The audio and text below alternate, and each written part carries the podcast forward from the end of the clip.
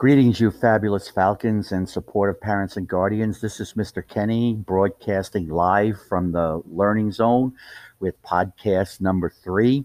Uh, this week's agenda for uh, the week of September 21st is posted on Google Classroom. We're continuing our deeper dive into the United States Constitution with emphasis on judicial review that involves the Supreme Court, and the Supreme Court is smack dab in the middle of the news uh, today and moving forward uh, because of the, the sad death of Justice Ruth Bader Ginsburg.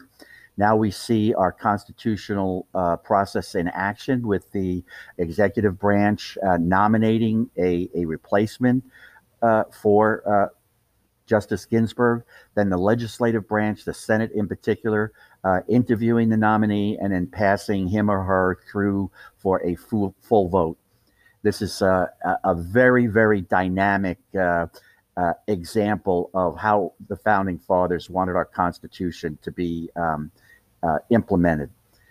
It's on Monday. We're having a guest speaker from the League of Women Voters, Pasadena chapter, and she's going to be talking to us about universal suffrage, the right to vote, and in particular, the ratification, content specific vocabulary word, or passing of the 19th Amendment, which gave women in America the right to vote um, at the federal level.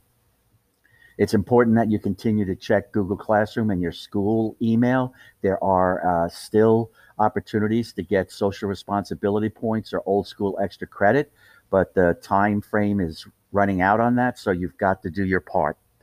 It's all about the points. The points lead to your percentage, and the percentage ultimately will lead to your letter grade on your transcripts at the end of the semester. I remain very thankful and grateful and impressed with your effort and your maturity and I'm just encouraging you to stay the course, keep it real, and you'll be fine. As we move into the weekend, remember to mask up, space out, be safe. Take care.